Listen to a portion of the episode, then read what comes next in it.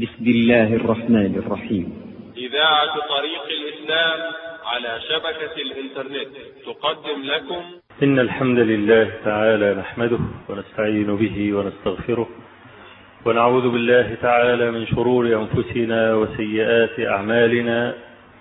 من يهد الله تعالى فلا مضل له ومن يضلل فلا هادي له. وأشهد أن لا إله إلا الله وحده لا شريك له وأشهد أن محمدا عبده ورسوله. يا أيها الذين آمنوا اتقوا الله حق تقاته ولا تموتن إلا وأنتم مسلمون. يا أيها الناس اتقوا ربكم الذي خلقكم من نفس واحدة وخلق منها زوجها وبث منهما رجالا كثيرا ونساء. واتقوا الله الذي تساءلون به والأرحام. إن الله كان عليكم رقيبا. يا أيها الذين آمنوا اتقوا الله وقولوا قولا سديدا. يصلح لكم أعمالكم. ويغفر لكم ذنوبكم ومن يطع الله ورسوله فقد فاز فوزا عظيما. أما بعد فإن أصدق الحديث كتاب الله تعالى وأحسن الهدي هدي محمد صلى الله عليه وآله وسلم وشر الأمور محدثاتها وكل محدثة بدعة. وكل بدعة ضلالة وكل ضلالة في النار. فبعدما حذرنا الله تبارك وتعالى أن نتخذ أعداءنا وأعداءه أولياء ضرب لنا المثل بإبراهيم عليه السلام. قد كانت لكم أسوة حسنة في إبراهيم والذين معه. إذ قالوا لقومهم إنا براء منكم ومما تعبدون من دون الله كفرنا بكم. وبدا بيننا وبينكم العداوة والبغضاء أبدا حتى تؤمنوا بالله وحده. وقصة إبراهيم عليه السلام تستحق أن نقف عندها طويلا. لأن الله تبارك وتعالى أمرنا أن نتأسى به وكرر هذه هذا المعنى مرتين في سياق واحد. فبعدما ذكر هذه الآية قال لقد كان لكم فيهم أسوة حسنة. لمن كان يرجو الله واليوم الآخر ومن يتول فإن الله هو الغني الحميد. ولأن الإيمان بالشيء فرع عن تصوره فلا تتم الأسوة بإبراهيم عليه السلام إلا إذا علمت مراحل جهاده. وأن ما ذكر في سورة الممتحنة كان آخر جهاد إبراهيم عليه السلام وهو جهاد المفاصلة وجهاد العداوة المعلنة في حين أنه كان قبل ذلك يتلطف غاية التلطف بأبيه وقومه. فاعلم أيها المسترشد الطالب للتأسي بإبراهيم الخليل عليه السلام. أن إبراهيم عليه السلام حقق أنواع الجهاد جميعا. فالجهاد على مراتب أربعة جهاد النفس وجهاد الشيطان وجهاد الكفار وجهاد المنافقين. فهو قد حقق الأنواع الثلاثة الأولى إذ لم يكن آنذاك نفاق.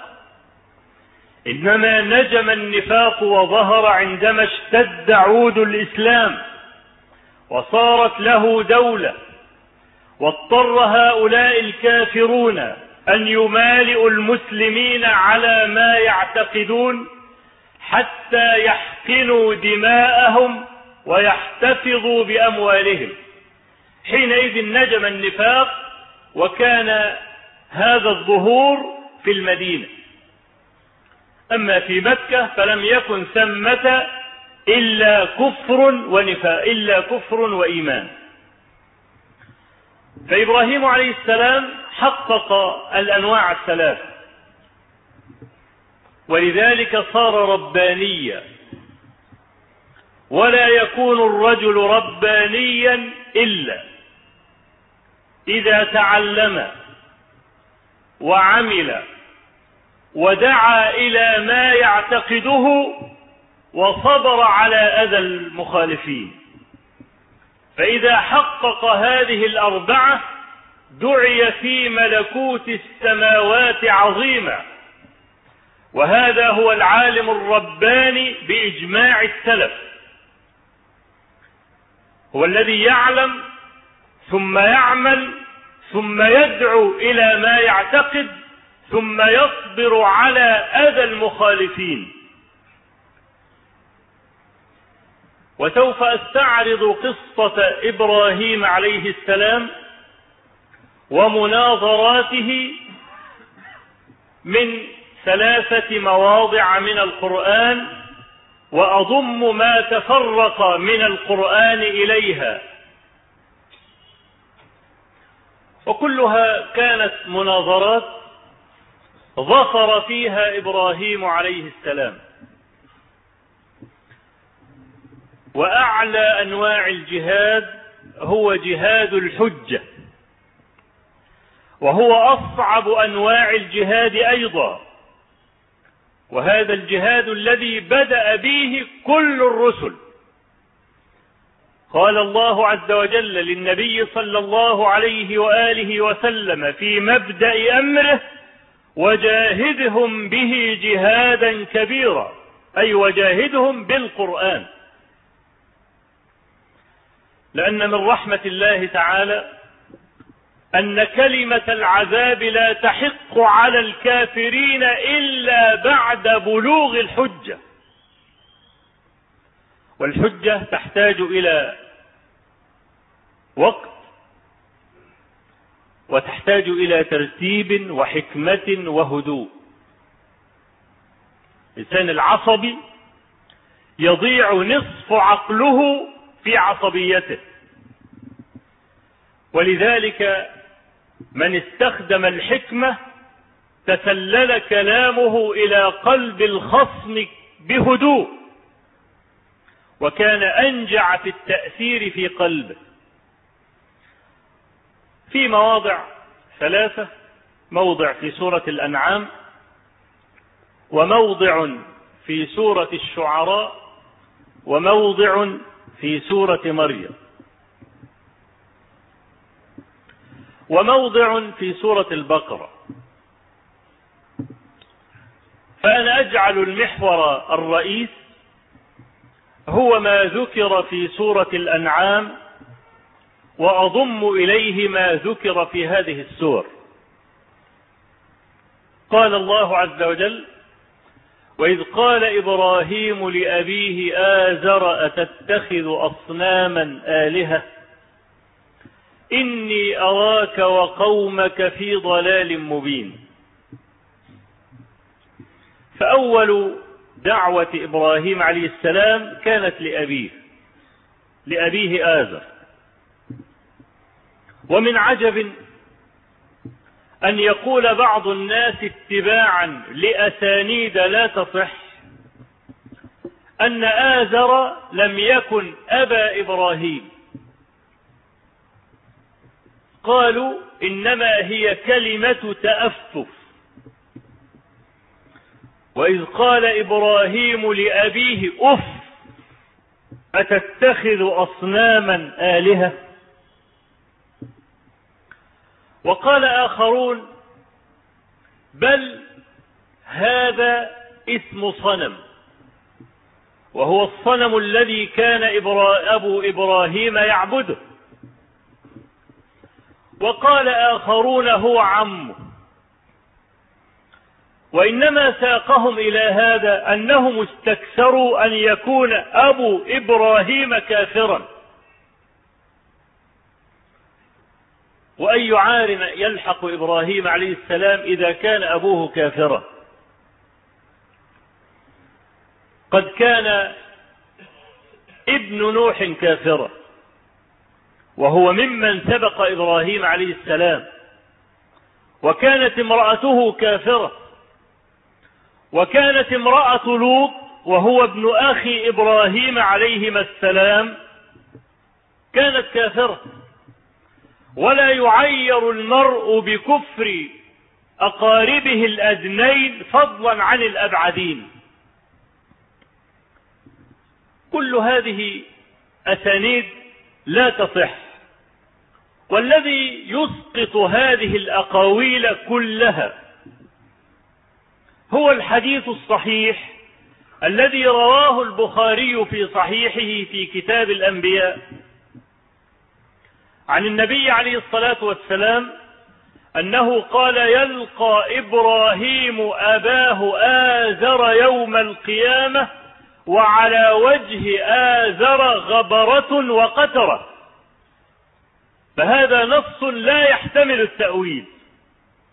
وهو نص في موضع النزاع ولكن درج أهل التفسير على أن يذكروا كل ما يلقونه من كتب الأولين. وليس التحقيق كذلك. ابن عباس مثلا نقل عنه التفسير بأكثر من سبعة أسانيد.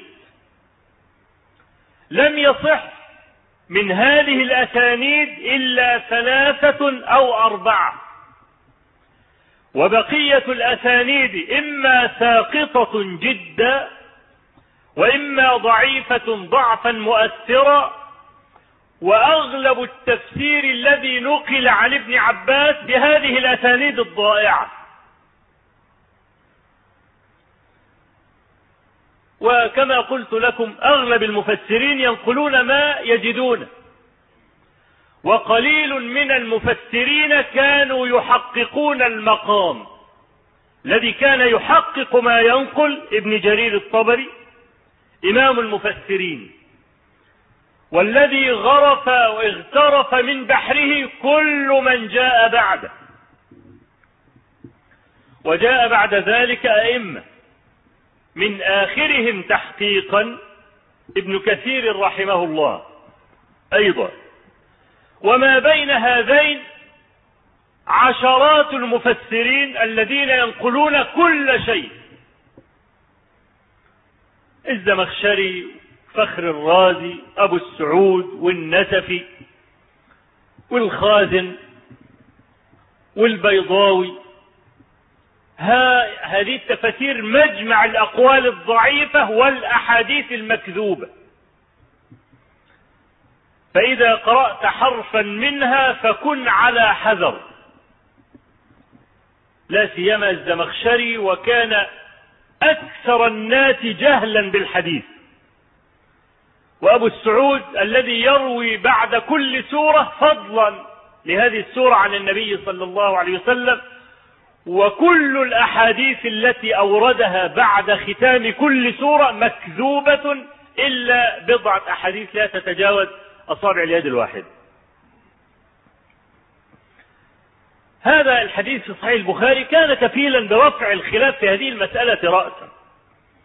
يلقى إبراهيم أباه آزر يوم القيامة وعلى آزر وعلى وجه آزر غبرة وقترة يقول يا إبراهيم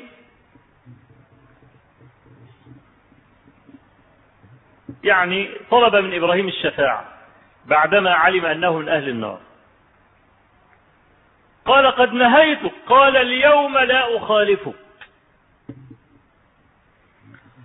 فقال يا رب إنك وعدتني ألا تخزيني يوم يبعثون وأي خزي أخزى من أبي الأبعد قال يا إبراهيم إني حرمت الجنة على الكافرين.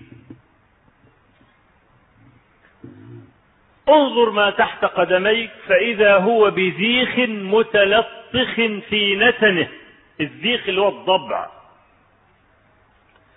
فيؤخذ بقوائمه فيلقى في النار. وقد ورد هذا المعنى عن أبي سعيد رضي الله عنه. فيما رواه ابن حبان والحاكم والبزار بسند صحيح. عن النبي صلى الله عليه وسلم أنه قال ليأخذن رجل بيد أبيه إلى الجنة فيقول الله عز وجل إني حرمت الجنة على كل مشرك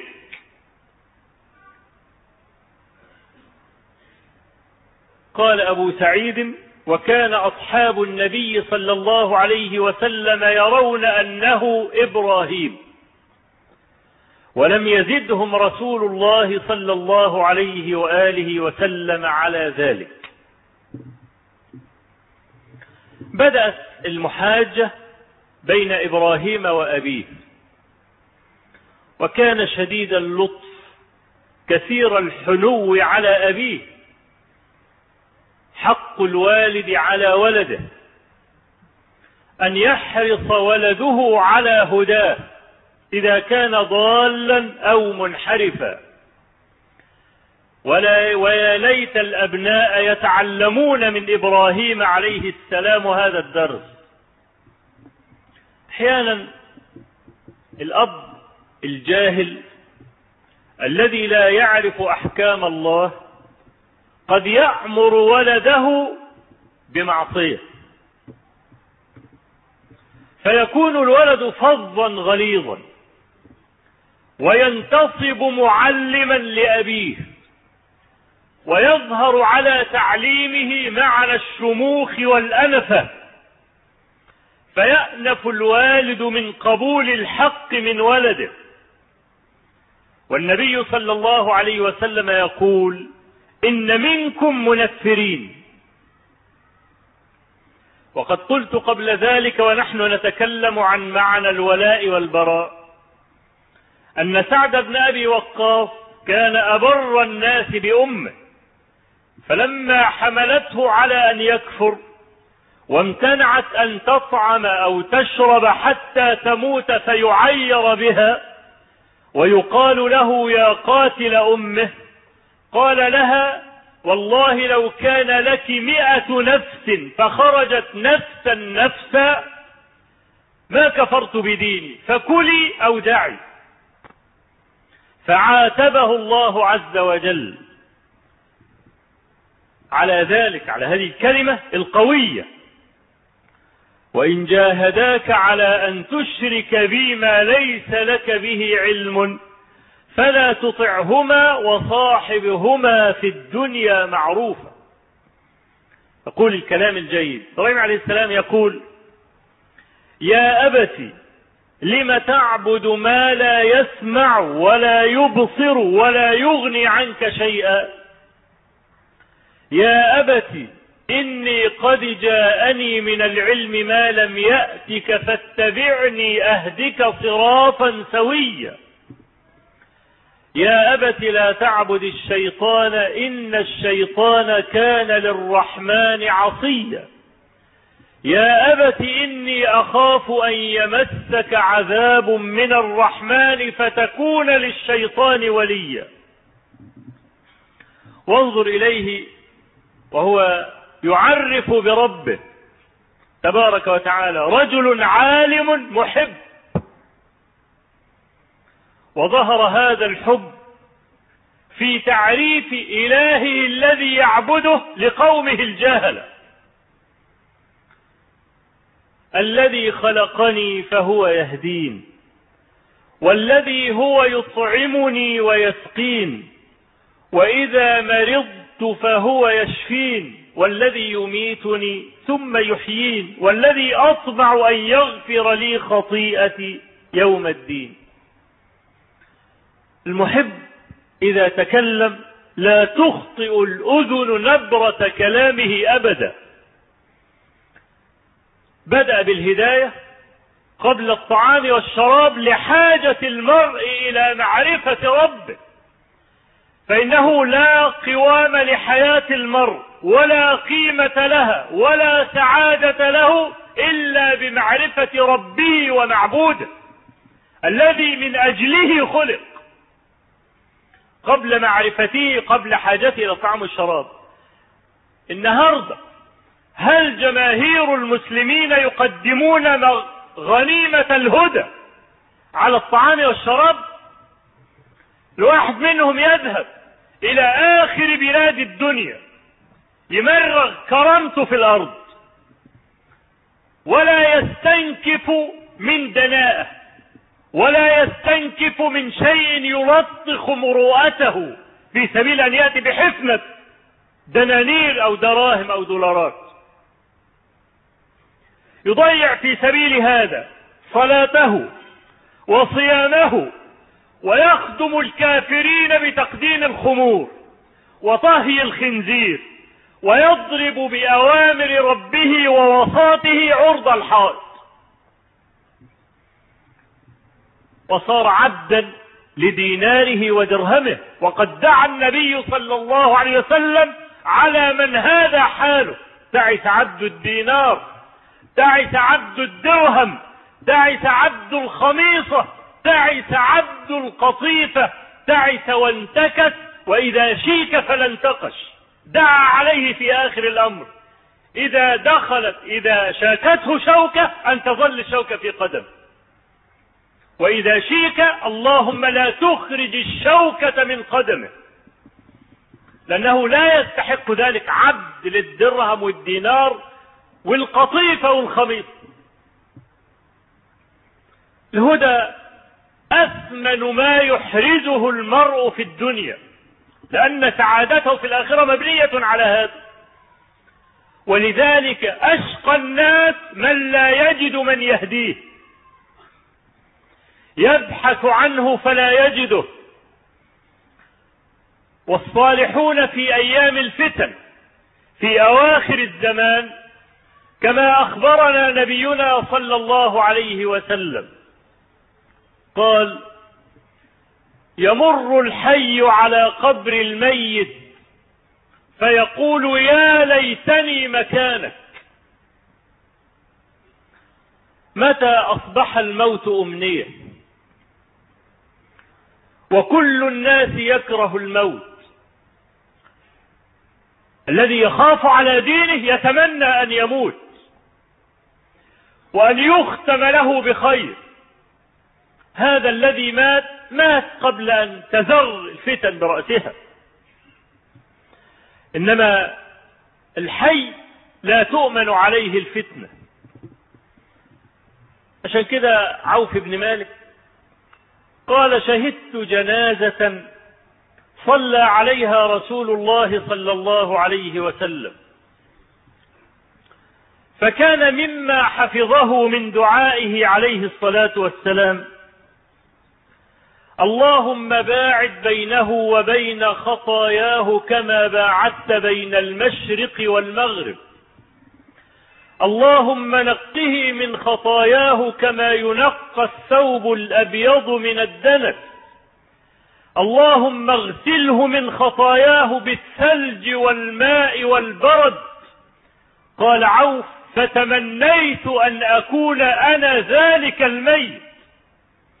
لدعاء رسول الله صلى الله عليه وسلم.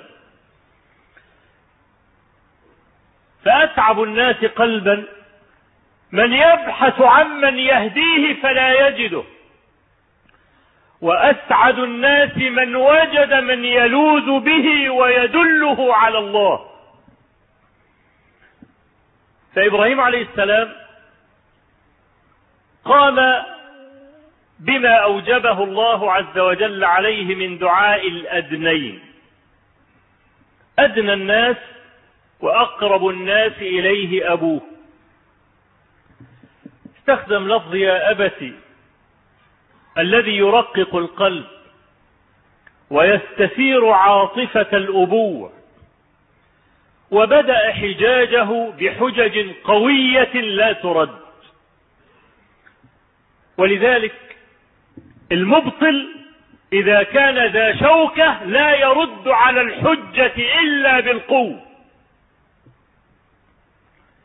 بالسيف بالسجن بالقتل. لعجزه عن الرد. يا أبت لم تعبد؟ ما لا يسمع ولا يبصر ولا يغني عنك شيئا. يعني العابد أجل من المعبود. والد إبراهيم كان له سمع وكان له بصر. وهذا الصنم لا سمع له ولا بصر. ما الذي جرى؟ قال الله عز وجل إن الذين تدعون من دون الله عباد أمثالكم. فادعوهم فليستجيبوا لكم إن كنتم صادقين. ألهم أرجل يمشون بها؟ أم لهم أيدي يبطشون بها؟ أم لهم أعين يبصرون بها؟ أم لهم آذان يسمعون بها؟ أي صنم من هذه الأصنام؟ له رجل يمشي عليها له يد يبطش بها له عين يرى بها له أذن يستمع بها. ما الذي جرى؟ يبقى العابد أجل من المعبود. كيف يستقيم هذا في عقل عاقل؟ لا يسمع ولا يبصر ولا يغني عنك شيئا. حسين والد عمران لما جاء النبي صلى الله عليه وسلم كما في سنن الترمذي فقال له يا حسين كم تعبد اليوم إلها؟ لك كم إله؟ قال سبعة ستة في الأرض وواحد في السماء. قال من الذي تجعله لرغبك ورهبك؟ تقع في ورطة مين في السبعة دول؟ قال الذي في السماء. قال أما إنك لو أسلمت لعلمتك دعوات تدعو بهن. فأسلم. فكان هؤلاء يعلمون أنه لا يدفع الضر حقيقة إلا الله. وهذا كان كافرا لما قال هذا الكلام. وفي حديث سعد بن أبي وقاص رضي الله عنه أن النبي صلى الله عليه وسلم يوم فتح مكة أمن الناس جميعا إلا أربعة رجال وامرأتين. قال اقتلوهم ولو وجدتموهم معلقين بأستار الكعبة. من هؤلاء الأربعة عكرمة ابن أبي جهل. ركب البحر هرب. معنى يقتلوهم ولو وجدتموهم معلقين بأستار الكعبة يعني دمهم هدر. أي واحد يقابلهم في الطريق سيقتلهم. فهرب ركب البحر وهرب. أول ما ركبوا البحر هاجت الأمواج وهاجت الريح وتوشك السفينة أن تنكفئ ويغرق القوم. رجل صاحب السفينة لما وجد الفزع وخلاص الهلاك أحاط بهم. قال أيها الناس اعلموا أن آلهتكم لن تنفعكم هنا فأخلصوا. فقال عكرمة والله لئن لم ينجني في البحر إلا الإخلاص فلا ينجيني في البر غيره. لله علي إن الله أنجاني أن آتي محمدا صلى الله عليه وسلم فلأجدنه عفوا كريما. ده شيء فطر عليه الكافرون. وكان أحد الأساليب التي علمناها القرآن في إقامة الحجة كما سيأتي في موضعه إن شاء الله تعالى. فإبراهيم عليه السلام يخاطب أباه وفي كل نداء يقول له يا أبتي إني قد جاءني من العلم ما لم يأتك فاتبعني. أهدك صراطا سويا. يا أبت لا تعبد الشيطان إن الشيطان كان للرحمن عصيا. اسم الرحمن له دلالته البالغة.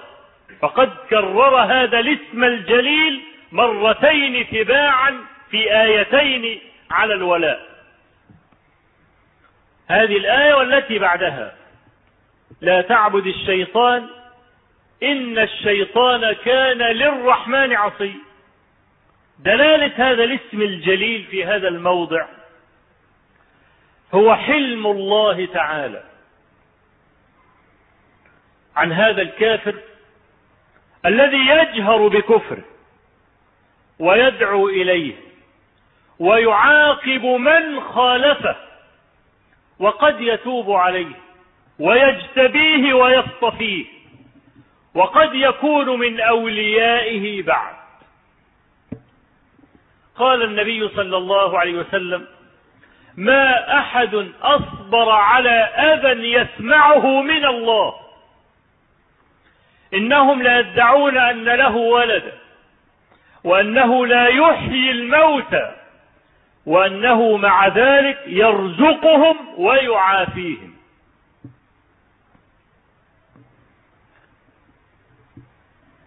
قال له يا أبت إني أخاف أن يمسك عذاب من الرحمن. عذاب مع اسم الرحمن غريب.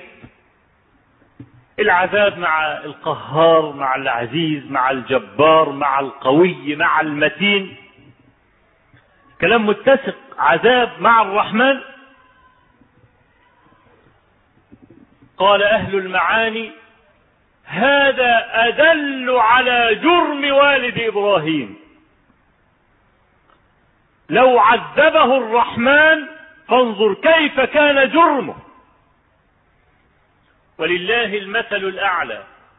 لو قلنا إن فلانا أحلم الناس على الإطلاق لا تكاد تراه غاضبا.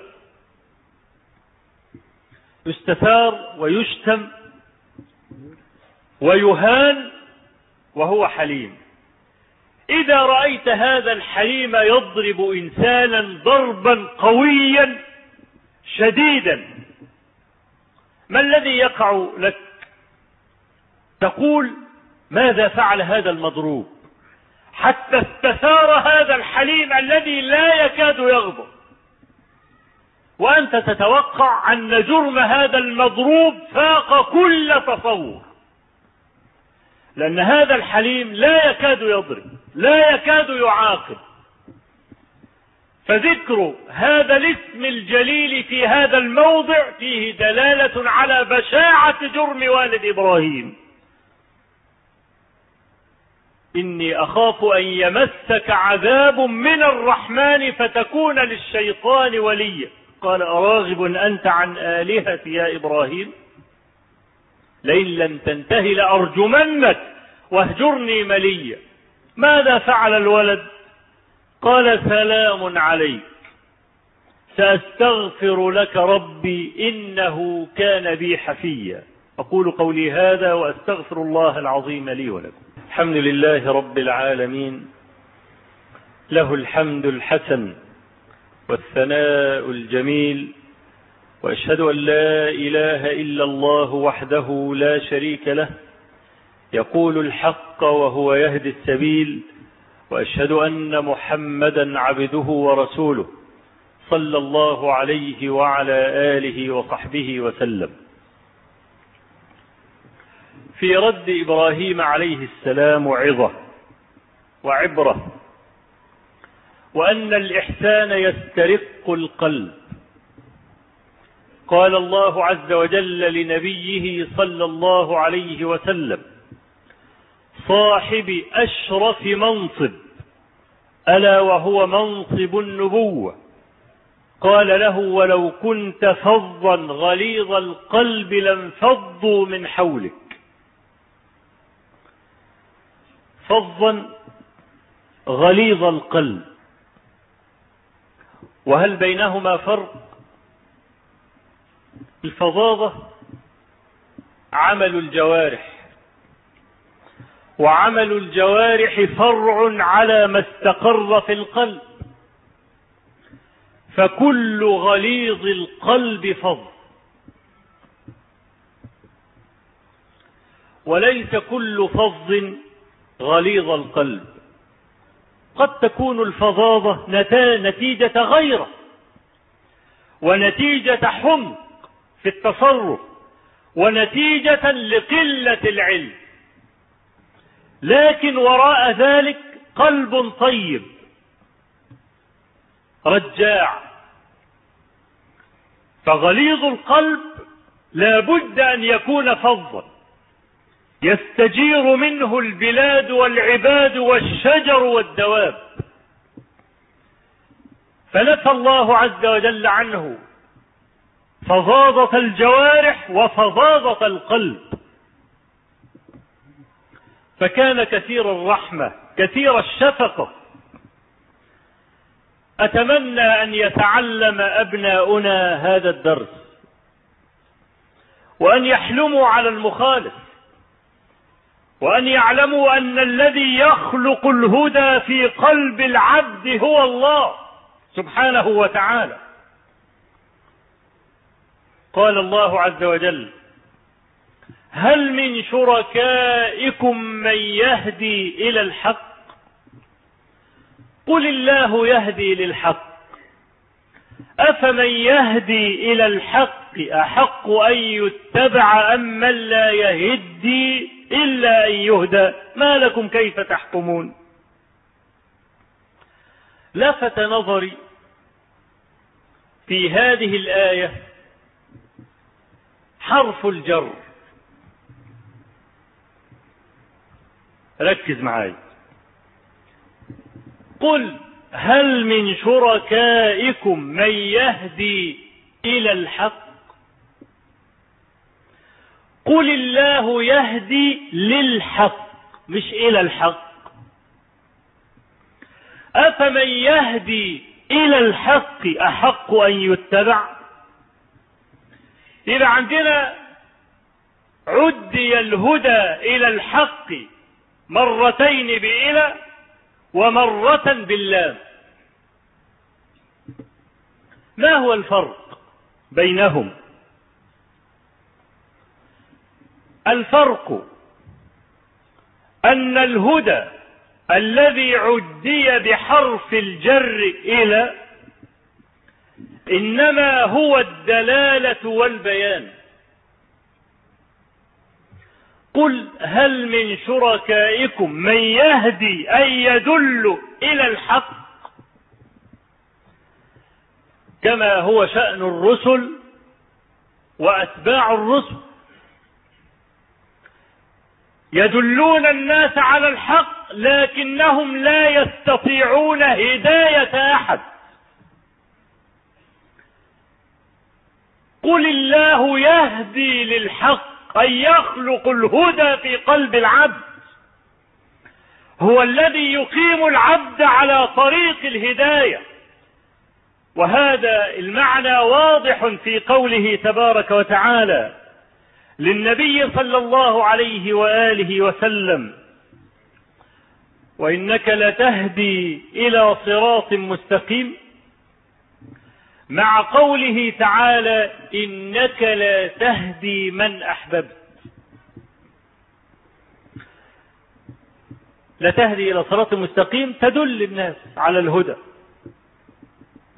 تقف على قارعة الطريق الملآن بشياطين الإنس والجن تقول للناس الطريق من هنا. احذروا كل الطرق إلا هذا هو ده دلالة البيان.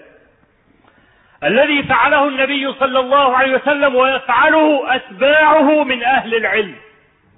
يدلون فقط لا أكثر ولا أقل. ابن العالم ممكن يكون ضلال. ومن أضل الخلق. أنا أعرف واحد يقول إن الصلوات ثلاث فقط. الظهر والعصر لا مفيش حاجة اسمها ظهر وعصر. أبوه رحمه الله. كان يلقب بإمام أهل السنة والجماعة. رسال لو كان عنده القدرة على أن يهدي ضالا لما ضل هو ابتداء ولما ضل من يحب. لكن من أعظم آيات العجز أن يكون قلبك الذي به قوام حياتك لا سيطرة لك عليه. إنما هو ملك الرب. تبارك وتعالى يقلبه كيف شاء. لذلك كان النبي صلى الله عليه وسلم يكثر أن يحلف فيقول لا ومقلب القلوب. وكان يكثر أن يقول اللهم يا مقلب القلوب ثبت قلبي على دينك. وكان يقول إن القلوب بين إصبعين من أصابع الله عز وجل يقلبها كيف شاء. فمعنى قل الله يهدي للحق أن يخلق الهداية في قلب العبد ويقيم قدميه على الطريق. أفمن يهدي إلى الحق أحق أن يتبع أم من لا يهدي أن يهتدي إلا أن يهدى يعني هو ضال في نفسه ولا يملك أسباب الهدى إلا أن يهديه غيره. فكيف يهدي؟ دي واحد. الثاني. أيهما أيسر وأخف؟ يهدي إلى الحق أم يهدي للحق؟ طبعا الأيسر يهدي إلى الحق لأن دي هداية دلالة وبيان. ادي له الحكم الشرعي عرفه بصفات الله عز وجل إذا كان جاهلا. إنما يقيم العبد على طريق الهداية لا يستطيعها إلا الله. فإذا كانوا عاجزين عن الأيسر إنه يهدي إلى الحق لأن هو في نفسه ضال. وفاقد الشيء لا يعطيه. إذا كان هذا الأيسر لا يستطيع فكيف يستطيع أن يقيم العبد على طريق الهداية؟ فإبراهيم عليه السلام قام بالدلالة والبيان لكن الحق يحتاج إلى كياس ويحتاج إلى فطنة لا سيما في زمان تكاثر أعداء الحق. وللبحث صلة بعد الصلاة إن شاء الله. اللهم اغفر لنا ذنوبنا وإسرافنا في أمرنا وثبت أقدامنا وانصرنا على القوم الكافرين. اللهم اجعل الحياة زيادة لنا في كل خير واجعل الموت راحة لنا من كل شر. اللهم قنا الفتن ما ظهر منها وما بطن. اللهم لا تجعل الدنيا أكبر همنا ولا مبلغ علمنا. ولا تجعل مصيبتنا في ديننا ولا تسلط علينا بذنوبنا من لا يخافك ولا يرحمنا. رب آت نفوسنا تقواها وزكها أنت خير من زكاها أنت وليها ومولاها. اللهم اغفر لنا هزلنا وجدنا واخطأنا وعمدنا وكل ذلك عندنا. إن الحمد لله تعالى نحمده ونستعين به ونستغفره ونعوذ بالله تعالى من شرور أنفسنا وسيئات أعمالنا. من يهد الله تعالى فلا مضل له ومن يضلل فلا هادي له وأشهد أن لا إله إلا الله وحده لا شريك له وأشهد أن محمدا عبده ورسوله. أما بعد فإن فإن أصدق الحديث كتاب الله تعالى وأحسن الهدي هدي محمد صلى الله عليه وآله وسلم وشر الأمور محدثاتها وكل محدثة بدعة وكل بدعة ضلالة وكل ضلالة في النار. اللهم صل على محمد وعلى آل محمد كما صليت على إبراهيم وعلى آل إبراهيم في العالمين إنك حميد مجيد. وبارك على محمد وعلى آل محمد كما باركت على إبراهيم وعلى آل إبراهيم في العالمين إنك حميد مجيد. فمن الأخلاق التي فطر الناس عليها التأسي. أن يكون إنسان أسوة لإنسان. ولا يجد المرء غضاضة ولا استنكافا في خاصة نفسه من هذا التأسي. وقد بين لنا ربنا تبارك وتعالى ذلك في قوله عز من قائل ولن ينفعكم اليوم إذ ظلمتم أنكم في العذاب مشتركون. كأنما يقول لنا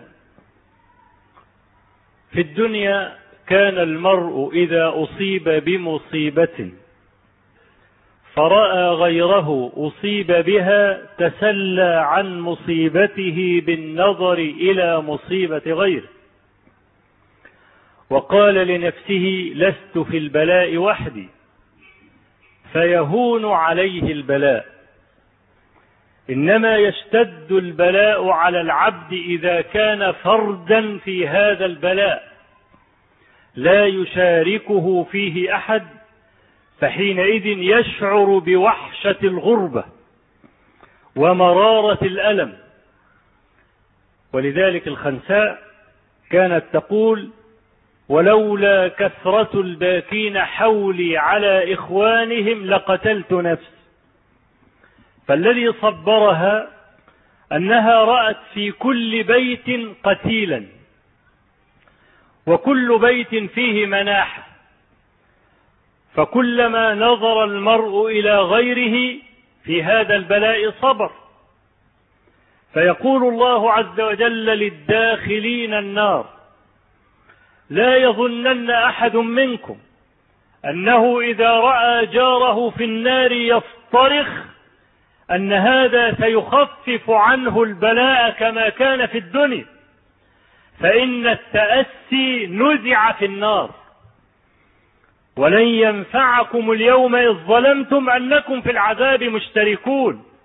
ليس معنى الاشتراك أن بعضكم يحمل أو أن بعضكم إذا نظر إلى الآخر خف عنه الأسر فهذا يدل بدلالة المفهوم على أن هذا التسلي وأن هذا التأسي موجود في فطر بني آدم.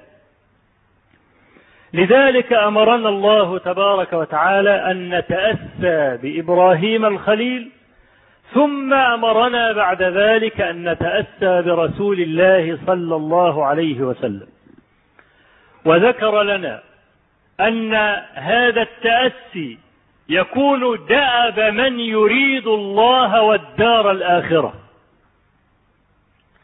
إنما بني همبكة الذين يعيشون في الدنيا بالطول والعرض ولا يضيرهم مطلقا ولا يمر على أذهانهم حلال أو حرام فهؤلاء لا يعبأ الله عز وجل بهم.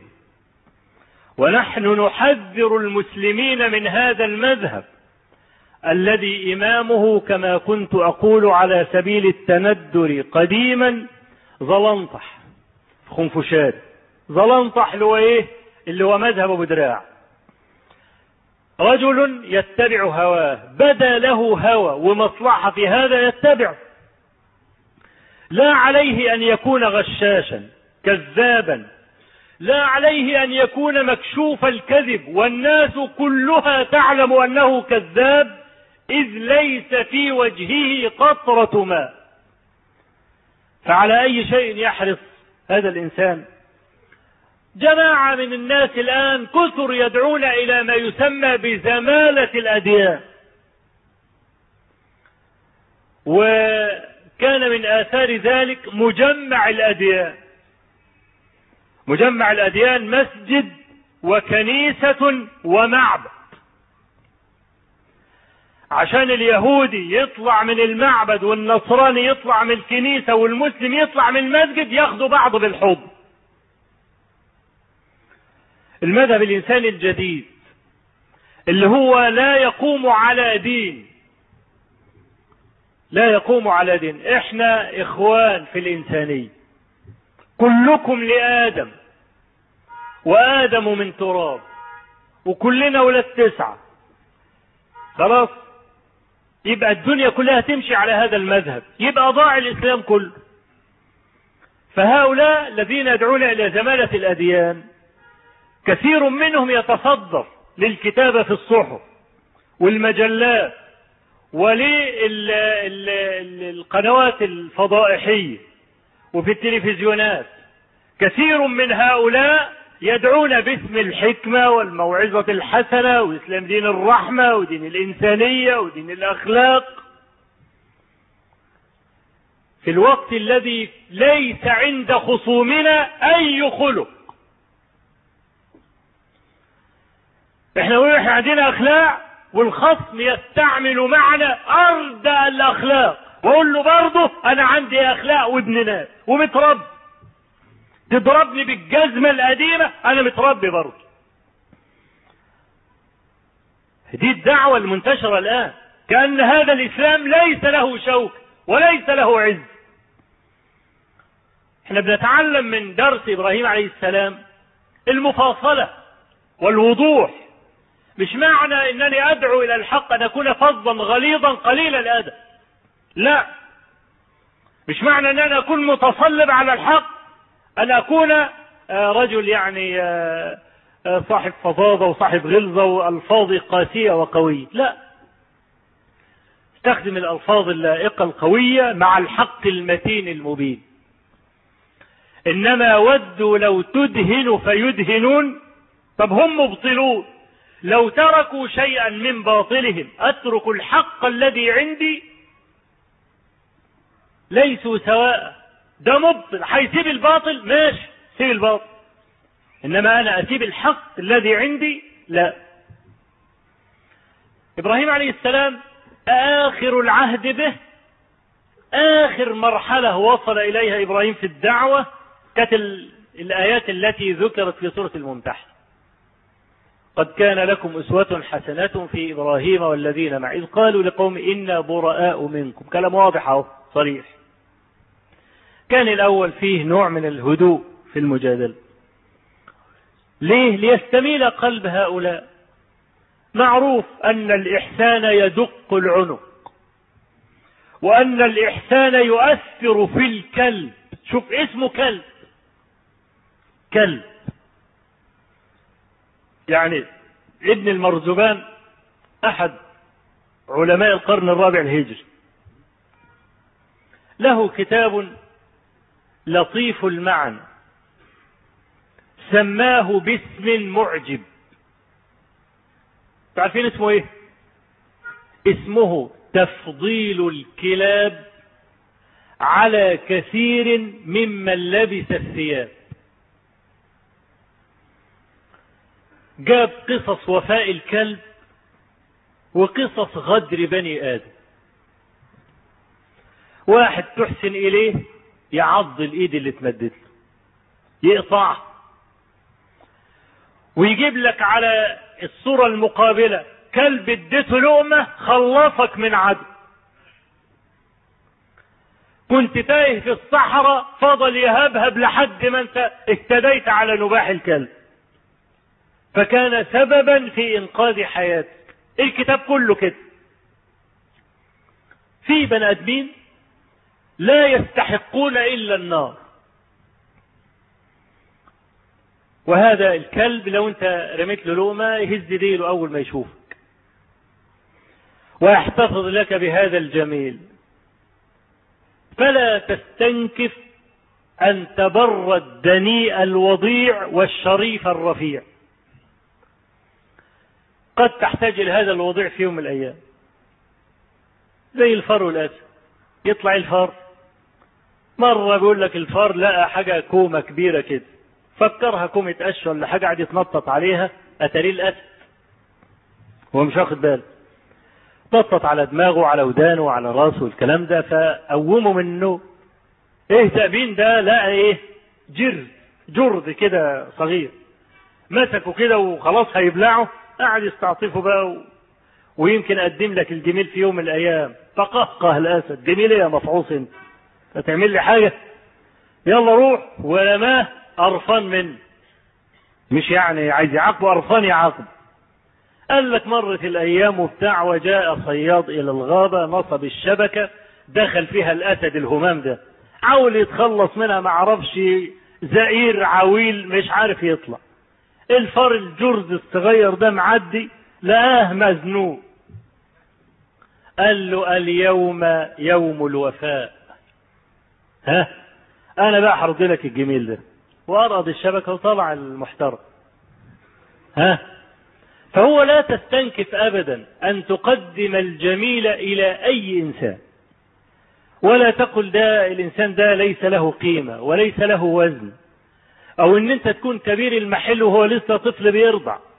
ها؟ وأنت عمال تطرده وتكرشه وبتاع والكلام ده لا.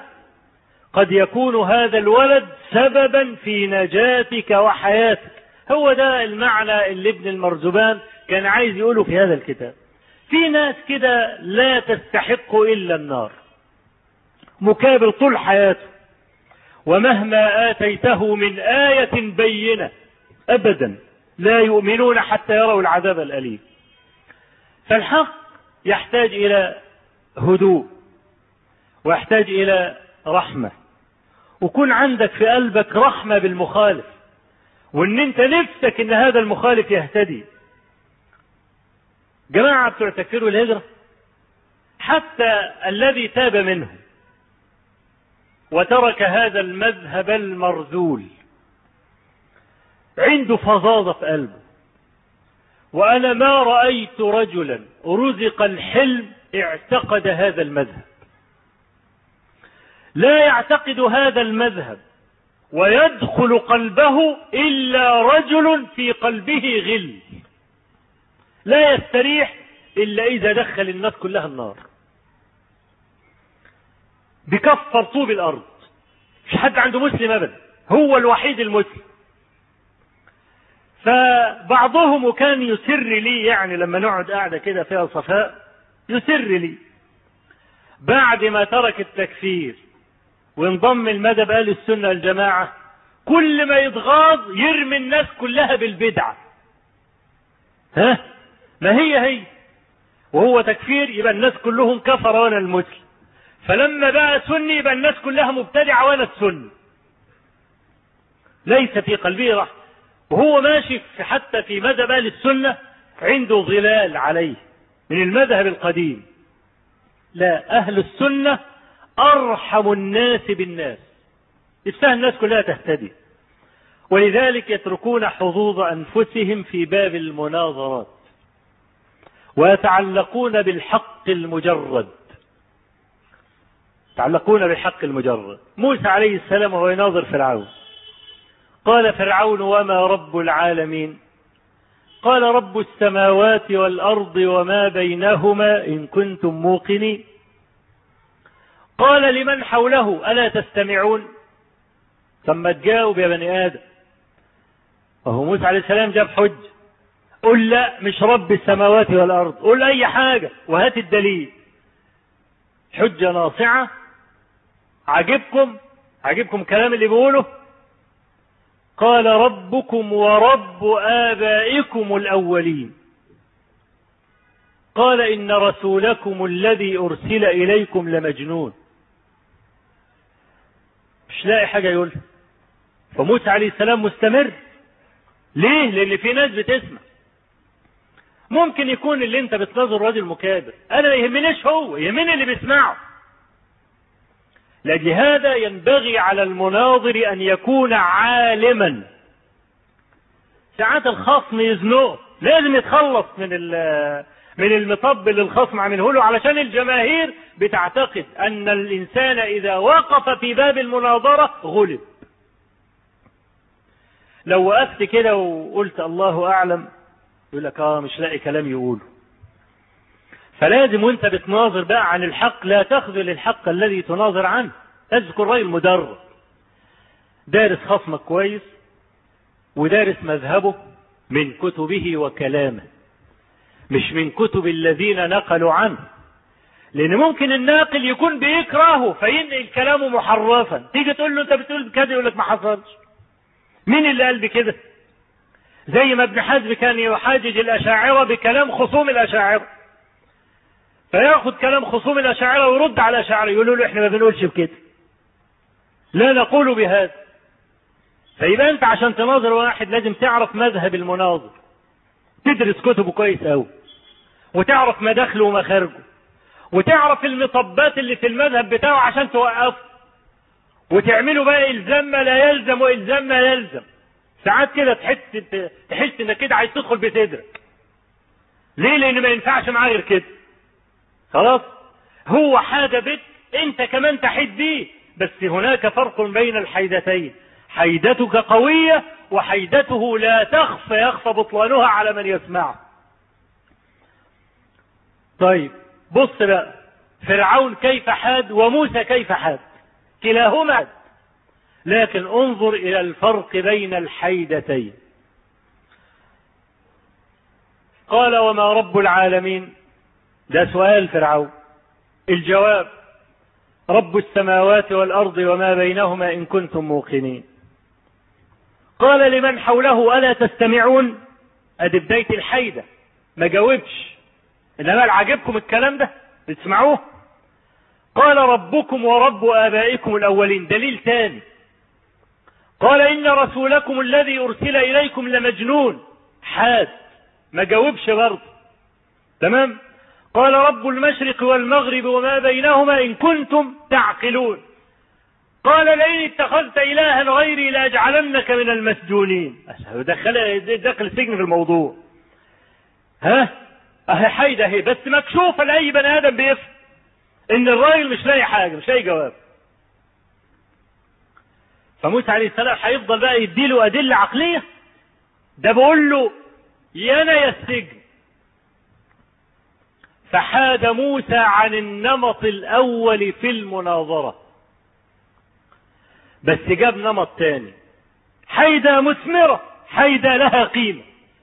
بتخدم الحق الذي يدافع عنه. إنما حيدة فرعون بتخدم المذهب اللي هو عليه؟ لا. قال لئن اتخذت إلها غيري لأجعلنك من المسجونين. قال أولو جئتك بشيء مبين قال فأت به إن كنت من الصادقين فألقى عصاه فإذا هي ثعبان مبين ونزع يده فإذا هي بيضاء للناظرين قال إن هذا لسحر عليم يريد أن يخرجكم من أرضكم بسحره فماذا تأمرون يا حلاوة فرعون بيقول للجماعة اللي بيعبدوه فماذا تأمرون هو حد يقدر يأمره ولا حد يقدر يقول له تلت التلاتة كام؟ بس هو محتاجهم دلوقتي. عايزهم دلوقتي. إيه رأيكم يا جماعة؟ ها؟ زي ما قالت ملكة سبأ. ما كنت قاطعة أمرا. إيه ده؟ ماذا تأمرون؟ واستفزهم بقى؟ شوف بقى هيطلعك من بيتك وطلعك من المكان اللي انت فيه. أرضكم بقى. شوفوا بقى واحد يطلع من أرضك هتعمل في إيه؟ أن هسيبك منك له ها؟ يبقى كلاهما حاد لكن حيدة موسى كانت لخدمة الحق. إبراهيم عليه السلام برضه هو بيناظر نمرود بن كنعان حاد. هو نمرود حاد فحاد إبراهيم. ها؟ يبقى ده نوع من الذكاء بقى في المناظرة. أصل المناظرة دي زي الحرب كر وفر. ها؟ يروح كده تروح له كده وبتاع المهم ما يغلبكش. تمام؟ بس كر أهل الحق. مفيد. ألم تر إلى الذي حاج إبراهيم في ربه ألم تر؟ يعني شيء يدعو إلى العجب. حاج إبراهيم في ربه أن آتاه الله الملك. يعني عشان ربنا اداك الملك. تنكره؟ ده بقى دلالة على خسة هذا النمر. النمرود بيجادل إبراهيم عليه السلام. إذ قال إبراهيم ربي الذي يحيي ويميت دي قضية أي بني آدم بيفهم. يعرف إن الإحياء يعرف إن الإماتة نزع الروح. خلاص؟ وترك الجسد جثة هامدة. والروح ده سر لطيف ما فيش حد عارف يعرفه. هي اللي بتدي خفة للبدن. يعني انت ممكن تشيل واحد وزنه 100 كيلو. تقدر تشيل شوال وزنه 100 كيلو؟ إيه الفرق بينهم؟ ان البني آدم ده في روح. فخف جرمه. خف ليه؟ الله أعلم. ما تعرفش. إنما الشوال ده ولذلك تلاقي البني آدم ده لما بيموت تقيل قوي. يعني في بعض الناس جاي بيستفتي بيقول مش ممكن نعمل النعش من الألومنيوم. ليه؟ قال لأن النعش الخشب لوحده يعني تنوء به العصبة أولي القوة. ها؟ لو اتحط فيه بني آدم بقى 100 كيلو ولا حاجة وما فيهوش روح بيبقى خلاص هيموت اللي شايلين ها؟ طب البني آدم ده 100 كيلو لما طلعت منه الروح ما انتش عارف تشيله. و100 كيلو بتشيله كده وتعبطه وتلف بيه. إيه الفرق بينهم؟ الروح العجيبة دي. تمام؟ فالموت نزع الروح. الحياة وجود الروح في البدن. خلاص أي بني آدم عاقل في الدنيا يعرف المسألات. فالنمرود بيقول لإبراهيم من ربك؟ قال ربي الذي يحيي ويميت. أم مشغب عليه؟ قال أنا أحيي وأميت. ما قالوش إزاي؟ ما هي مفهومة. أصله هيشغب على الدليل هنقعد للصبح نعجن مع بعض. يجيب دليل أرد عليه يقول لي لا أصل الدليل ده فيه المفهوم العلاني والمفهوم الفلاني. العالم اللي بيسمعه هيتوه وهتوه القضية. وهيطلعوا في الآخر يقولوا ها؟ خلاص؟ ده يجيب شبهة وأنا ارد عليه وهو يقول شبهة وأنا ارد عليه مش هنخلص في يوم. خلاص هو إبراهيم عليه السلام رجل مناظر عن الحق وراجل آتاه الله رشده من قبل. فمش هنقعد بقى نعجن مع بعض ام سايبها كلها على بعضها. ما قالوش بقى قول لي إزاي تحيي وتميت. ورد في بعض الاثار والاسرائيليات والكلام ده. إن هو إيه؟ قال له إزاي؟ كيف قال له أجيب اتنين أحكم عليهم بالإعدام.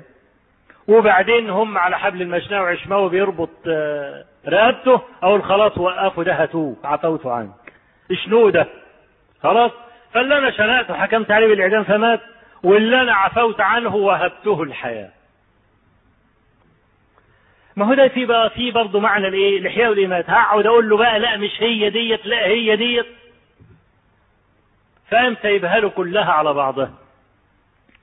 فقال إبراهيم إن الله يأتي بالشمس من المشرق فأت بها من المغرب. ما كانش متوقعها بقى. الشمس دي حاجة فوق لا بتطلع بإذن حد من البشر ولا بتغرب بإذن حد من البشر. ما أعرفش يعمل معاها حاجة. طب أنت خدت اتنين بني آدمين حطيتهم الاثنين على الطبلية وهتشنو واحد وعفوت عن واحد ماشي. لكن الشمس دي مش في إيدك. ولذلك ما توقعهاش. فصدعه الحق فبهت الذي كفر. يبقى أنا وأنا بناظر عن الحق لازم حاجتين. اسمعوا يا طلبة العلم. عشان تعرف إن الجهاد الحجة من أصعب ما يكون وإن مذهب بني همبكة ما ينفعش. ها؟ أنت محتاج حاجتين. الحاجة الأولى أن تكون عالما حقيقة بمذهبك الذي تعتقده. الحاجة الثانية أن تكون عالما حقيقة بمذهب خصمك. والعلم بيتجزأ. أنا مش لازم أرد على كل الطوائف المنحرفة في العالم. ليه؟ دي حاجة عايزة بقى عالم رباني موسوعي وزمان العالم الموسوعي انتهى. إلا أن يشاء الله عز وجل. ولا تخلو الأمة من قائم لله بالحج. لكن مجموع المذاهب المنحرفة عندنا والحمد لله من يرد عليه من الأفراد. يبقى أنت خلاص المذهب اللي أنت بتعتقده دين الإسلام لازم تكون معتقد وعارف بقى الدلائل النيرات على صحة هذا الدين. وتشوف بقى واحد من المنحرفين المبتدعين دول وتجيب مذهبه وتدرسه كويس وتقف أهو ثغر أنت واقف عليه.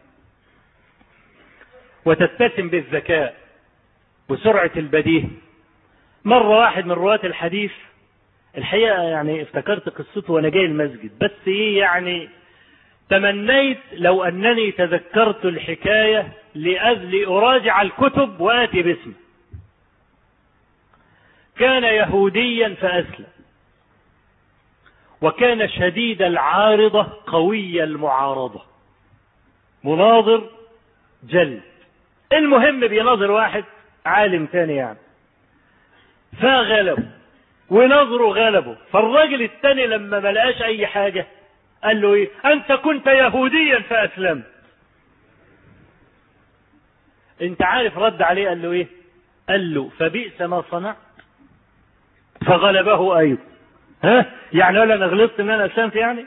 بئس ما صنعت باسلامي فألجمه أيضا. لا كلمتين هم. ها؟ فغلبه أيضا. خلاص راجل حاضر البديهة عنده حج مش أول ما يقرعه خصم يوم مبلد كده وتايه لا. يبقى الذكاء سرعة البديهة ودي الحقيقة يخدمك فيها كثرة القراءة مع جودة الذهن. كتير وانت عمال تتكلم تلاقي ربنا سبحانه وتعالى بيذكرك بمعلومات كده مستدعاة من الذهن والعقل الباطن قريتها بالك 20 30 سنة.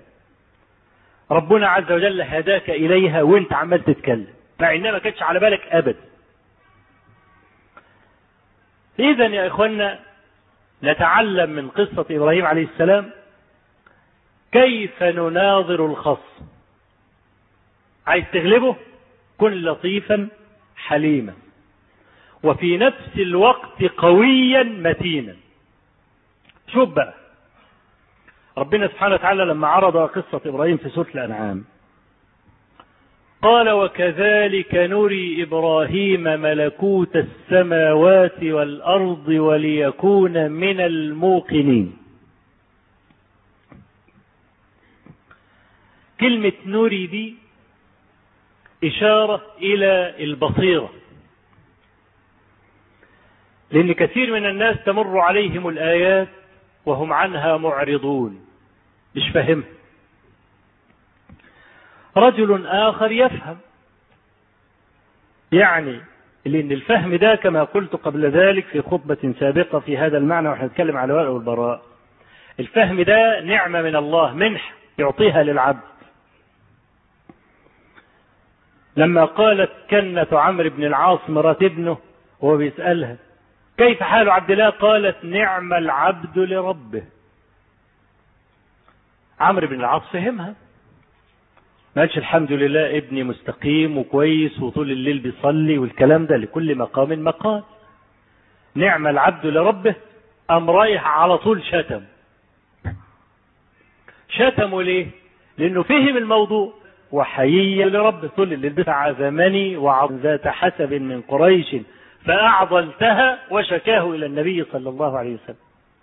فبتبقى المسألة أحيانا مغلفة غلاف يحتاج إلى نظر ثاقب ليفهم المعنى اللي وراء هذا الغلاف فلما جن عليه الليل رأى كوكبا. قال هذا رب. طب هو أول مرة إبراهيم عليه السلام يشوف كوكب؟ ها؟ أول مرة يشوف القمر؟ أول مرة يشوف الشمس؟ لا. اشمعنى النهاردة؟ اشمعنى طيب.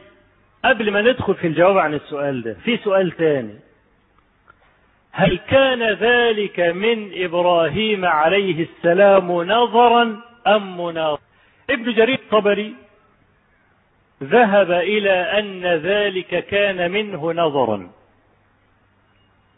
وسبحان الله ابن جرير يعني على جلالة قدر في التفسير أحيانا بيرجح ترجيحات غريبة. وطبعا ابن جرير إن كل ما يورده إنما يورده بحدثنا وأخبرنا. كل كلمة بيقولها. يقول يجيب الآية وبعدين يقول لك اختلف أهل التأويل في هذه على أقوال. فمنهم من قال كذا مثلما حدثنا فلان عن فلان عن مجاهد فلان عن فلان عن سعيد فلان عن فلان عن ابن عباس. ها؟ وقال قائل كذا مثلما حدثنا فلان ابن فلان عن فلان عن فلان. وقال قائلون بكذا ويجيب لك الآثار كلها حدثنا وأخبر. وبعد ما يجيب كل الكلام ده يقول لك وأشبه الأقوال بالصواب. قول من قال كذا وكذا لما حدثنا فلان عن فلان ويجيب برضه إيه؟ الحجة في أقوال. ويجيب ما يؤيد ذلك من كلام العرب ومن وجوه الإعراب ومن الأشعار ومن الأحاديث. بحر لا تكدره الدلاء. رحمة الله على أبي جعفر. لكن لكل عالم كبوة. والفتى قد يكبو والصارم ينبو والجواد يكبو. هو ابن جرير رجح في تفسيره أن ذلك كان من إبراهيم نظرا. لا مناظرة. إيه معنى نظر ومناظرة؟ قال لك النظر اللي هو كان إبراهيم عليه السلام ينظر عن يعني يبحث في الكون عن مثل لإلهه الذي يعبده. ده معنى الكلام. ولذلك قال هذا ربي هذا ربي هذا أكبر.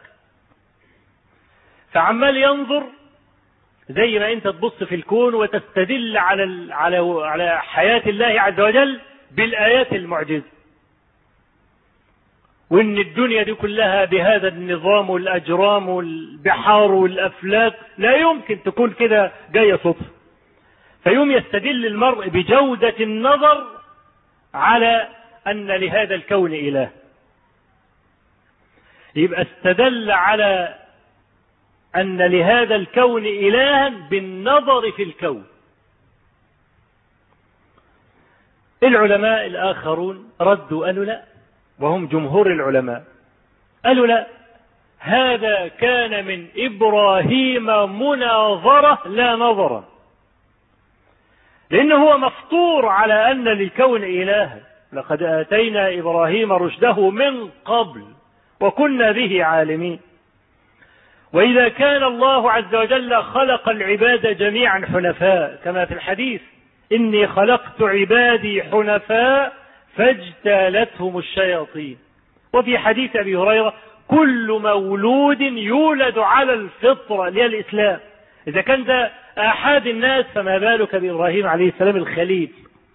الذي سبق في علم الله أن يكون خليلا مجتبا مصطفى. تمام؟ فيبقى هو كان مسلما وكان مفطورا على إن الكل إله فمش محتاج إنه ينظر في الكون عشان يثبت أن للكون إلها بهذا النظر والاعتبار. قال لك طيب يبقى تفسير الآيات معناها إيه؟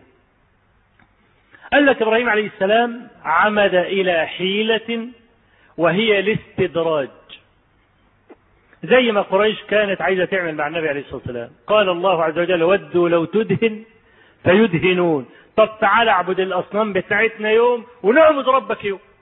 نتقابل في نص السكة. سيب حاجة من عندك؟ وإحنا نسيب حاجة من عندنا. وتمنوا مع صلابة النبي صلى الله عليه وسلم إنه يسيب الحق اللي عنده. فهو في يوم من الأيام وقوم بقى مجتمعون. قال هذا ربي. لما رأى الايه الكوكب. وقال لك ده خلاص ده بقى بيعبد الكواكب ما قوم إبراهيم كانوا يعبدون الكواكب السيارة والأصنام. فرح وقال لك ده بيعبد الكواكب. فلما افل قال لا أحب الآفلين خلاص؟ فلما رأى القمر بازغا قال هذا ربي. فرحوا برضه استدراج. قال لك بس ده هو بقى إيه؟ بقى زينا. فلما أفل قال لئن لم يهدني ربي. يبقى إذا هو له رب وعارفه. مش عمال يدور على ربه بالنظر. لا. لئن لم يهدني ربي لأكونن من القوم الضالين. أكبر يعني أكبر الأجرام في نظرنا في هذا الكون الشمس. فلما رأى الشمس بازغة قال هذا ربي هذا أكبر. فلما أفلت قال يا قوم إني بريء مما تشركون. خلاص يبقى أقام هذا الكلام مقام المناظرة والإفحام. الثلاث أجرام دي مشتركة في إيه؟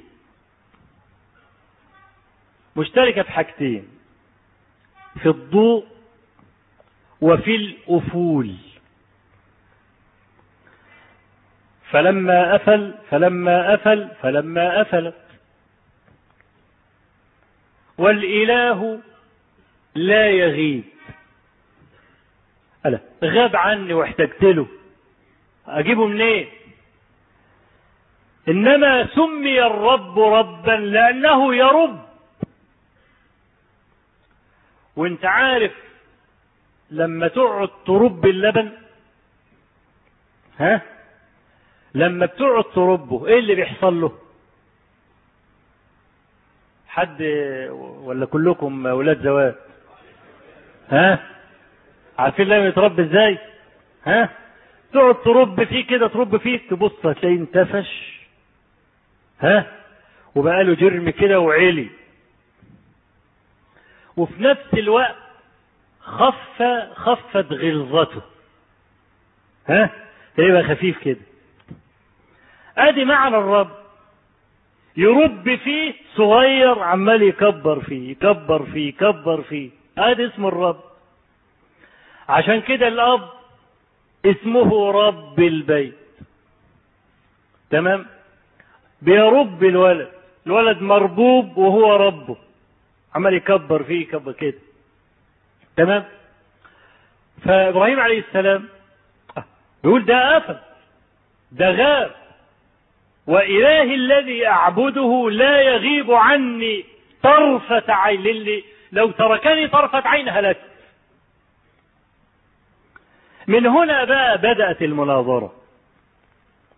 وهنا قال إنه أجرى الكلام مجرى الاستفهام وحذف أداة الاستفهام لأنها معلومة. كأن قال فلما جن عليه الليل رأى كوكبا قال أهذا ربي؟ نحو قوله تعالى أفإن مت فهم الخالدون يعني أفهم الخالدون. بنقول الكلام ده وإن كان يعني الوجه لكنه ضعيف. ويمكن الكلام الأول الذي ذهب إليه الجمهور أقوى منه. لأن حذف أداة الاستفهام في قوله تعالى أفإن مت فهم الخالدون واضحة. أي إنسان لا يفهم من الكلام إلا الاستفهام.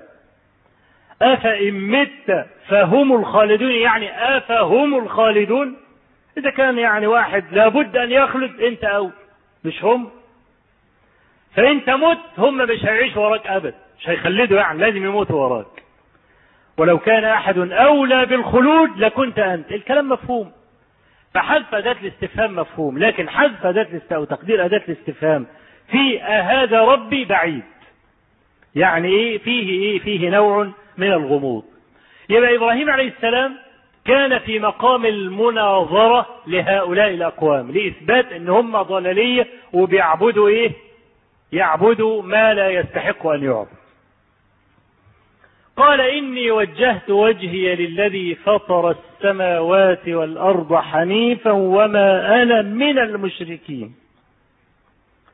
حنيفا أشوف إبراهيم بيقولوا له إيه؟ يا أبو حنف. ها؟ أبو حنف ليه؟ عشان حنيف. ها؟ ويقولوا له يا أبو خليل عشان إيه؟ عشان إبراهيم الخليل. تمام؟ يبقى الصفتين دول التصقت بإبراهيم حتى إبراهيم اللي هو مننا كده ويمكن عايز عطم رقبته ها؟ يقولوا له يا أبو خليل. ها؟ شوف يعني غلب غلب المعنى على الاسم. غلب المعنى على الاسم. إني وجهت وجهي للذي فطر السماوات والأرض حنيف وما أنا من المشركين وحاجه قوم. قال أتحاجوني في الله وقد هدان؟ ولا أخاف ما أشركتم به إلا أن يشاء ربي شيئا. وسع ربي كل شيء علم. شوف بقى الكلام.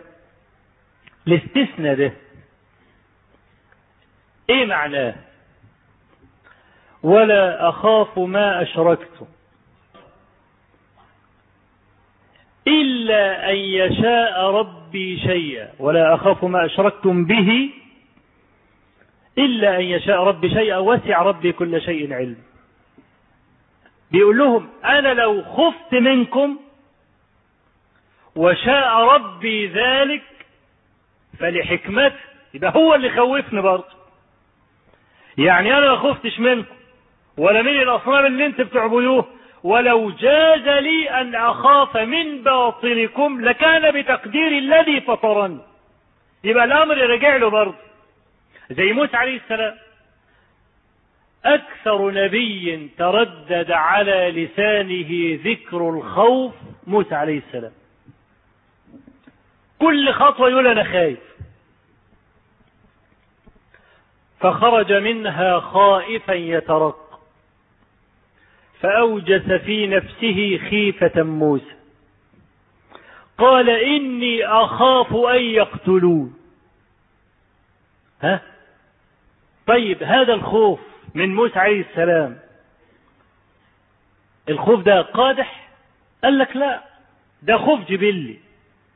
خوف الجبلي لا يقدح في إيمان المرء زي خوف البني آدم من الكلب العقور وخوف البني آدم من الحية والتعبان وخوف البني آدم من المفتري والجبار. ده خوف طبيعي خوفه من المرض خوفه من الموت خوفه من الوحدة. قال لك ده خوف طبيعي.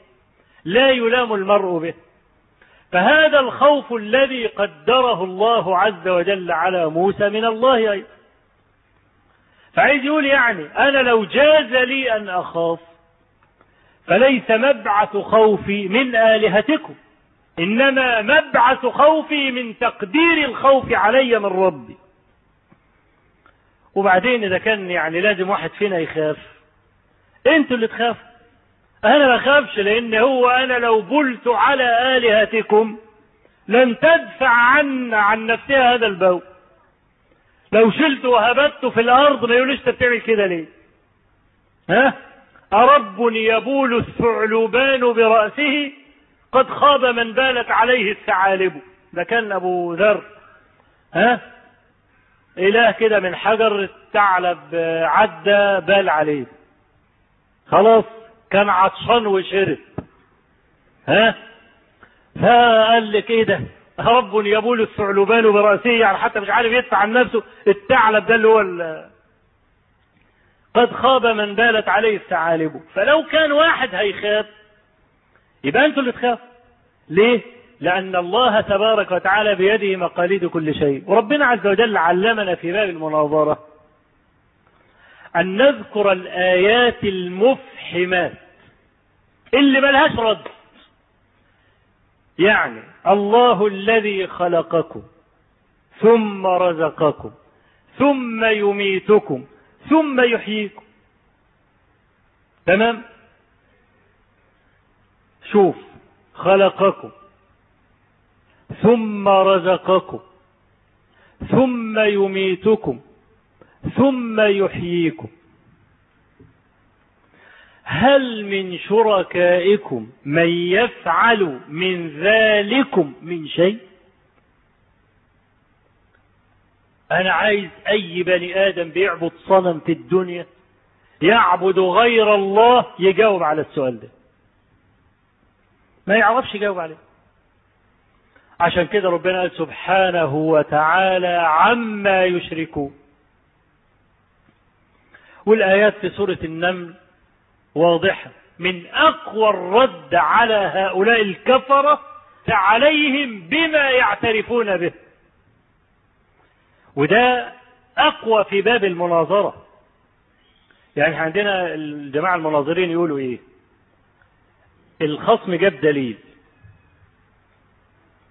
أنت قدامك سكتين عشان تبطل الدليل ده. السكة الأولانية أن تبطل ثبوت الدليل. احتج بحديث تقول له لا يصح. تمام؟ الأقوى منها أن تبطل له دلالة الدليل. ودي ما يعرفش يجيبها إلا واحد بقى ابن أبوه. ليه؟ لأن ممكن الخصم يتخلص من المطب الأولاني.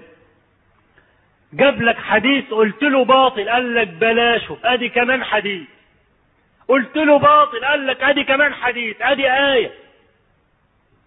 ها؟ فإذا أبطلت له دلالة الدليل ممكن يجيب لك دليل ثاني أنت مش واخد بالك منه؟ لكن أن تبطل له دلالة الدليل زي ما كان ابن حزم بيعمل زحف علماء الأندلس كلهم قدامه بإيه؟ بالعملية دي. كان يبطل أو يجيب ثبوت الدليل يبطله وبعدين يقول له ولو صح لما كان لك فيه حج لأن الوضع كذا كذا كذا. تمام؟ فأنت في باب المناظرة ما تدخلش في المسائل العميقة واللي عايزة نظر واللي عايزة بحوث لا هات الحاجات الواضحات. ليه؟ لأنك ممكن تقضي عليه بالضربة القضية الفنية في أول جولة وتريح دماغك. ما نقعدش نعج في بعض وفي الآخر تفوز بالنقط. ها؟ لا تجيبها بالضربة القاضية على طول. تمام؟ كيف أقام الله عز وجل الحجة على كفار قريش بأقرب السبل؟ قال لك اللي هم معترفين به أنا هجعله حجة عليه. قل الحمد لله وسلام على عباده الذين اصطفى. آه الله خير. أما يشركون؟ هنعمل مناظرة؟ اهو الله عز وجل وما يشركون في الشق الآخر. إحنا نقول لك بقى اللي ربنا عمل وإنت بقى كل ما نحط حاجة حط قبالها حاجة للآلهة الثانية دي. تمام؟ اللي ربنا سبحانه وتعالى عمل. أمن خلق السماوات والأرض وأنزل لكم من السماء ماء فأنبتنا به حدائق ذات بهجة ما كان لكم أن تنبتوا شجرها. أدي اللي ربنا عمل. أإله مع الله. هو فين؟ فين اللي عملوا قبال دول؟ ها؟ بل هم قوم يعدلون ظلمة. يعدلون أي جعلوا لله عدلا وندا ومشابها ومساويا. طب هو خلق السماء والأرض وأنزل من السماء ماء وعمل الحدائق دي كلها والآلهة الثانية عملت إيه بقى؟ ها؟ آدي صفر. صفر الاصفار تمام؟ أمن جعل الأرض قرارا وجعل خلالها أنهارا وجعل لها رواسي وجعل بين البحرين حاجزا. ادي اللي ربنا عمل سبحانه وتعالى. ها؟ بص على الناحية الثانية أإله مع الله؟ بل أكثرهم لا يعلمون. أدي كمان صفر. ها؟ أمن يجيب المضطر إذا دعاه ويكشف السوء ويجعلكم خلفاء الأرض؟ ادي اللي ربنا عمل أإله مع الله؟ قليلا ما تذكرون ادي كمان صفر. أمن يهديكم في ظلمات البر والبحر ومن يرسل الرياح بشرا بين يدي رحمته؟ أإله مع الله؟ ادي اللي ربنا عمل ادي كمان صفر. ها؟ تعالى الله عما يشركون. أمن يبدأ الخلق ثم يعيده ومن يرزقكم من السماء والأرض؟ أإله مع الله أدل ربنا عام هم فين بقى؟ قل هاتوا برهانكم إن كنتم صادقين. أدي خمس تصفار مين يعرف يرد على الكلام؟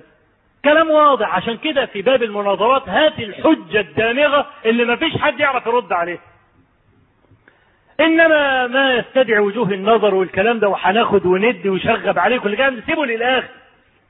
بعد ما خلاص تأتي بالحجج البينات. ربنا سبحانه وتعالى بيقول قل من رب السماوات والأرض قل الله.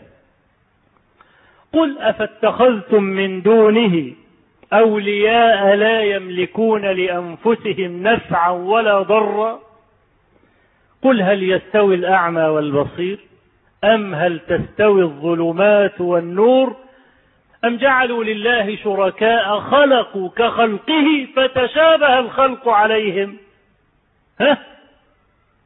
قل الله خالق كل شيء وهو الواحد القهار. يا ريت في حد خلق حاجة نقول والله معذور. ها؟ أصل يعني لما الله عز وجل خلق والتاني خلق عامل مسكين ما عرفش يفرق بينهم الاثنين. لكن ده إحنا قدامنا خمس تصفار اهو مفيش واحد عمل حاجة أصلا. يا أيها الناس ضرب مثل فاستمعوا له. إن الذين تدعون من دون الله لن يخلقوا ذبابا ولو اجتمعوا له. شوف بقى يعني التحدي. مفيش حاجة عجلة كده يعني تبهر. خلق إنسان خلق جرم في السماء دباب. ها؟ ذباب. ليه؟ لأنه رزل. ها؟ وكلنا بنكرهه يقول لك ده زي الدبان. ولأنه شديد البحث كثير الفضول تلاقيه في كل حتة. لما يحب مثلا واحد يقول لك أنا سويته يقول لك الدبان الأزرق ما يعرفلوش سك اشمعنى الدبان الأزرق يعني؟ قال لك الدبان ده في كل حتة. منين ما تروح تلاقيه؟ ها؟ يبقى عنده فضول حاجة تغيظ يعني. وفي نفس الوقت رزق. سمي ذبابا لأنه كلما ذب آب ذباب. كده ذب آب. يبقى اسمه ذباب. كلما زي ما تخرشه راجع لك تاني. ما عندوش كرامة ولا بتاع. الدبانة دي ها؟ في في جمعية للجماعة الم... اللي بره. اسمها جماعة محب الذبابة. ها؟ ودلوقتي عاملين قوانين والكلام ده للجماعة بتوع الفلت والبتاع ده إزاي بيقتلوا الدبانة وعاملين قصائد شعر في في الذبابة. يقول لك شوف عينيها. ها؟ شوف جناحها. آه والله زي ما بقول لكم كده اوعى تكونوا فاكرين إن أنا بقول نكتة ده حقيقة. ها؟ جماعة يعني بيصوروا جمال الذباب وإحنا طبعا لا ننكر إن الذباب أن يكون له جمال. الله عز وجل أحسن خلق كل شيء. قال لهم بقى لن يستطيعوا أن يخلقوا ذباب. ولو اجتمعوا له. الجماعة اللي بيقول لك الاستنساخ والنعجة دلي وتلي ومش عارف إيه الكلام ده. إحنا بنقول لهم أصل الخلية نفسها هو انت تاخد الخلية وتبني عليها؟ مين اللي خلق الخلية؟ رب العالمين. إحنا عايزينك تجيب الخلية. اوعى تاخد حفن التراب من الأرض وبعدين تعمل لي بيها حاجة وتقول لي أنا خلقت لأن ربنا اللي خلق التراب. تمام؟ وأصل الخلق هو الإيجاد من عدم. فاللي ياخد حاجة من الأرض ما خدش من عدم خد من موجود. تمام؟ عشان كده التحدي ده هيفضل إلى يوم القيامة. يهمبكوا بني همبكه بقى يعملوا اللي هم عايزينه. ها؟ يقول لك أصل خلقوا الاستنساخ والارض والعيال والكلام ده. وطبعا طبعا الاستنساخ ده خدعة كبرى. وحتى لو تم الاستنساخ ده هتبقى أكبر كارثة على البشرية. ليه؟ قال لك مثلا اتنين ما بيخلفوش. قال لك يوم ياخد خلية من الأب. الأب ده مثلا ما خلفش اتجوز ابن مثلا عشرين سنة. غاب عشرين سنة كمان مش عارف يخلف. بقى سنه قد إيه؟ أربعين سنة. قال لك ناخد خلية منه ونعمل منها عيل. قال لك ما هو الولد هيطلع مواصفاته طبقا لمواصفات الخلية التي رب منه. الراجل ده لما وصل سن 40 جاله سكر. وجاله تصلب شرايين وجاله ضغط وجاله ها؟ يبقى الولد لسه بيرضع ها؟ يطلع سنه سبع سنين وماسك عكاز. ها؟ مفيش حيوية الطفل بقى عشان يطلع شباب ويعمر الكون. قال لك لا هي 10 15 سنة ويقول لك بص يا ابني. ها؟ يعني خلاص ال 20 30 سنة خلاص الدنيا دي هتضيع. قال لك الاستنساخ ده أكبر جريمة على البشرية. عشان كده الكفرة نفسهم بيقاوموه. ها؟ فاحنا بنقول لهم بقى انت عايز تدعي الخلق ما تاخدش حاجة من الأرض. تاخدش حاجة من الدنيا. حتى الهوى ما تاخدش منه حاجة. لو انت بتعرف تجيب حاجة من الهوى يعني تحلب الهوى ها؟ ما تاخدش حاجة من الهوى يلا بقى وريني تخلق إزاي. مين يقدر يعملها دي؟ يبقى الذباب مش قادر يعملها خلاص كلام واضح جدا. طيب نجيب حاجة أبسط من كده. وإن يسلبهم الذباب شيئا لا يستنقذوه منه. وقفت الدبانة على الطبق أخذت لها شفتة كده من الطبيخ. ها؟ طارت. أنت عايز الطبيخ اللي خدته. نعمل إيه بقى؟ ها؟ هتطير تجيبها منين يا حلو؟ ما تعرفش تجيب حاجة خالص. ضعف الطالب والمطلوب. يعني شوف ال... شوف ال... الإهانة وصلت لدرجة إيه؟ يعني منتهى التهزيء للكفرة دول. دبانة وخدت حاجة ومش عارف يجيبها الدبانة. الدبانة دي تنفخها تطير ومش عارف يجيبها منها برضه. ففي مسألة التوحيد ربنا عز وجل ضرب الأمثال بما لم يجعل لأحد على الله حجة. يبقى لما تقرأ بقى الآيات اللي زي دي في القرآن المجيد وترى الحجة الباهرة التي لا يستطيع أحد أن يردها هي دي حجة إبراهيم عليه السلام على قوم. عشان كده ربنا عز وجل قال وتلك حجتنا آتيناها إبراهيم على قوم. ما عرفوش يردوا عليه. لما جاب الآيات الواضحات دي نرفع درجات من نشاء أي بعلم الحجة فاللي ربنا سبحانه وتعالى يعطيه الحجة ويعطيه البيان فقد أعطاه آلة الجهاد الكبرى اللي هي أعظم من جهاد السنان. جهاد الحرب السيوف والكلام ده يستطيعه أجهل الناس. وطبعا لا ننكر فضل هذا الجهاد لكن جهاد الحجة متعب. أنت عايز ترد على مبطل بتعمل إيه؟ تقعد تقلب وجوه النظر وتحقق في الأحاديث وتشوف ضعيف ولا صحيح. وإذا كان ضعيف ليه؟ وإذا أنت تبنيت صحته هترد على الخصم لو قال لك ضعيف إزاي؟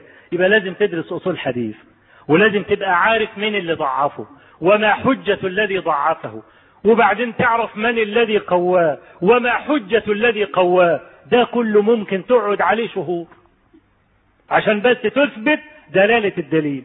خلاص أثبتنا الدليل والكلام ده هو مش حد يعرف يلعب فيه هنشوف وجوه النظر في الدليل.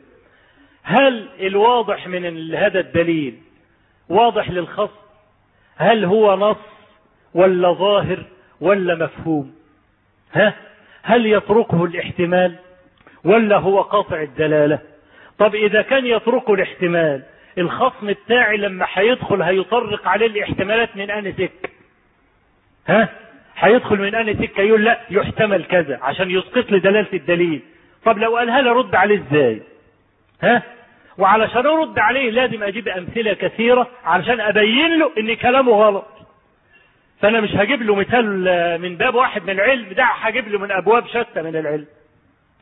فأقعد أفكر وأفكر وأفكر لحد في الآخر ما أحصن دليلي. وأدخل المعركة وأنا مستعد. ده يعني نفر قليل من أهل العلم اللي يقدروا يعملوا كده. كان يعني ابن تيمية من المتأخرين منه. كان يقول إيه ابن تيمية؟ يقول ما من دليل صحيح يحتج به مبطل إلا كان في نفس الدليل ردا على بدعته. ورد على القول الذي يقوله. إزاي تقلبه عليه؟ عايز بقى مدد من الله. عشان كده ابن تيمية رحمة الله عليه كان يقول يعني إذا استغلقت علي المسألة كان يروح في الخلوات والبيوت المهجورة والكلام ده ويمرغ وجهه في التراب ويقول يا معلم إبراهيم علمني. يا معلم إبراهيم وتلك حجتنا آتيناها إبراهيم على قوم. الإنسان يظهر الافتقار الحقيقي من قلب.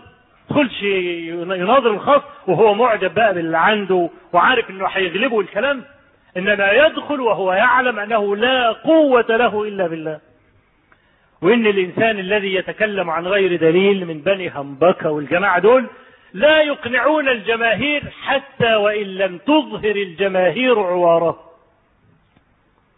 يقول لك داود باشا وداود باشا ده أحد بني همبكة من الأتراك. المتأخرين.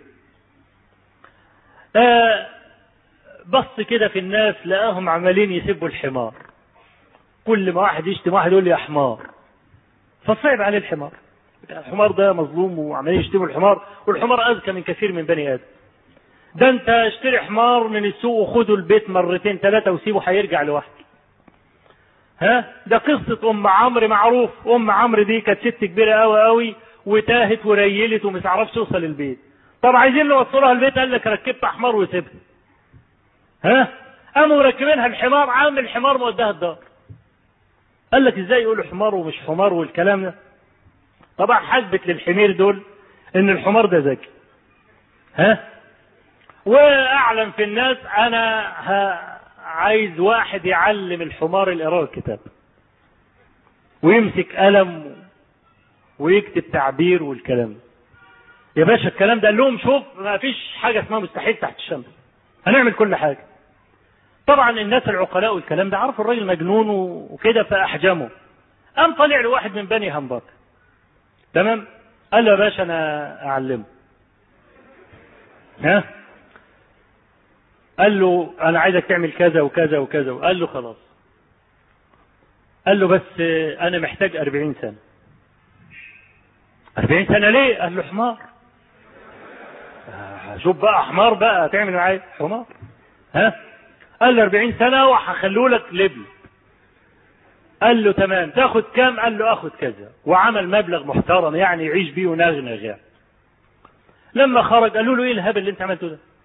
ده ولا 100 سنة عشان تعلم الحمار. قال لهم يا حمير ها؟ في خلال ال 40 سنة يا أنا هكون مت يا الحمار مات يا داود مات. ها؟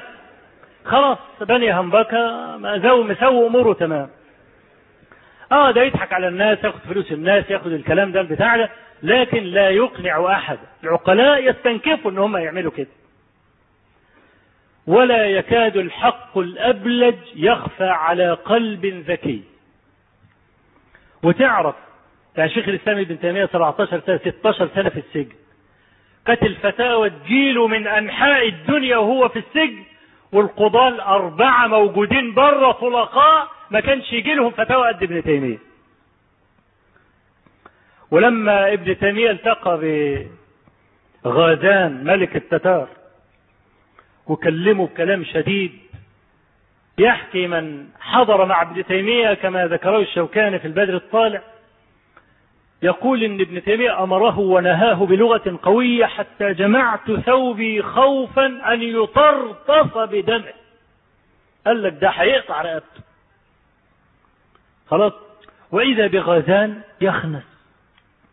امام اللغة القوية المتحدرة من هذا القلب المفعم بحب الله ورسوله إن شاء الله. ويخنس. وفي الآخر يقول له ادعي لنا يا مولانا. فدعا عليه وهو يؤمن. الله قال اللهم إن كان عبدك هذا خرج لتكون كلمتك هي العليا فانصره وإن كان خرج رياء وسمعة فاخذل. وهو يقول آمين وطبعا غزال ما خرجش عشان تكون كلمة الله هي العليا. بعد ما الكلمتين دول قدم لهم بقى الأكل والشرب والكلام ده ما رضاش يأكل ابن تيمية واللي معاه كده إيه ما بتاكلش ليه؟ قال كيف آكل من طعامكم وهو مما اغتصبتموه من أموال الناس وطبختموه على ما قطعتموه من شجر الناس. وأبى أن يأكل. ورجع ابن تيمية مظفرا حتى أمير المؤمنين وهم بيقاتلوا التتار.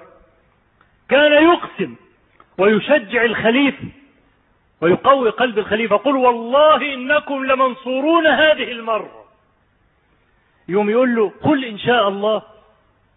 يقول تحقيقا لا تعليقا. شوف الكلام جاهز كده. راجل بقى إمام. تحقيقا لا تعليقا. يعني مش لازم أقولها. يعني هي محققة مش لازم أقولها بلسان. هي موجودة في القلب. يعني أنت لما تقول كده لولا الكلب لسرق اللص الدار. هو الكلب يعني اللي حمل الدار من اللص ها؟ ولا انت كامن في قلبك أنه لولا أن الله سخر الكلب لسرق اللص الدار. ما هو ده المعنى الكامن عندك يعني في واحد مثلا يقول لك أنا مرة قابلت واحد صدفة يقول له استغفر الله استغفر ربنا صدفة إيه؟ وفي حاجة في الدنيا صدفة؟ هو ما يقصدش كده. يقصد يعني التقينا على غير ميعاد مش صدفة كده ضربة تلازم بلا تقدير. مفيش حد يخطر على باله الكلام. ها؟ طب ما هو يحيى بن عبد يحيى بن يعمر ها؟ لما التقى هو حميد بن عبد الله الحميري في القصة الجماعة القدرية و ها؟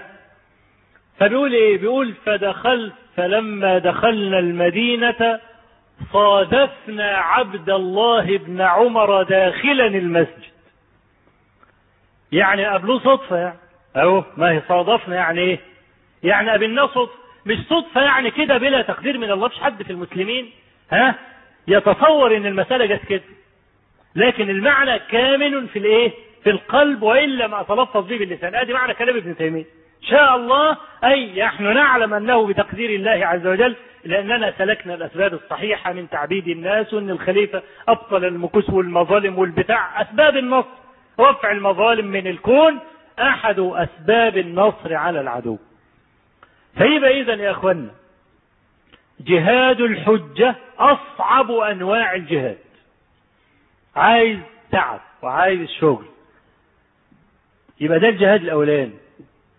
تجاهد النفس والجهاد الثاني تجاهد الشيطان وده إبراهيم عليه السلام كان له مجاهدة لما رجم الشيطان. ما هنرجع على الكلام وناخد الدروس المستفادة وجهاد الكافرين اللي هو إبراهيم عليه السلام عمال يجادلهم وإيه؟ وننظر ماذا فعل هؤلاء وكيف أنجاه الله عز وجل ووصفه مادحا إياه فقال وإبراهيم الذي وفى.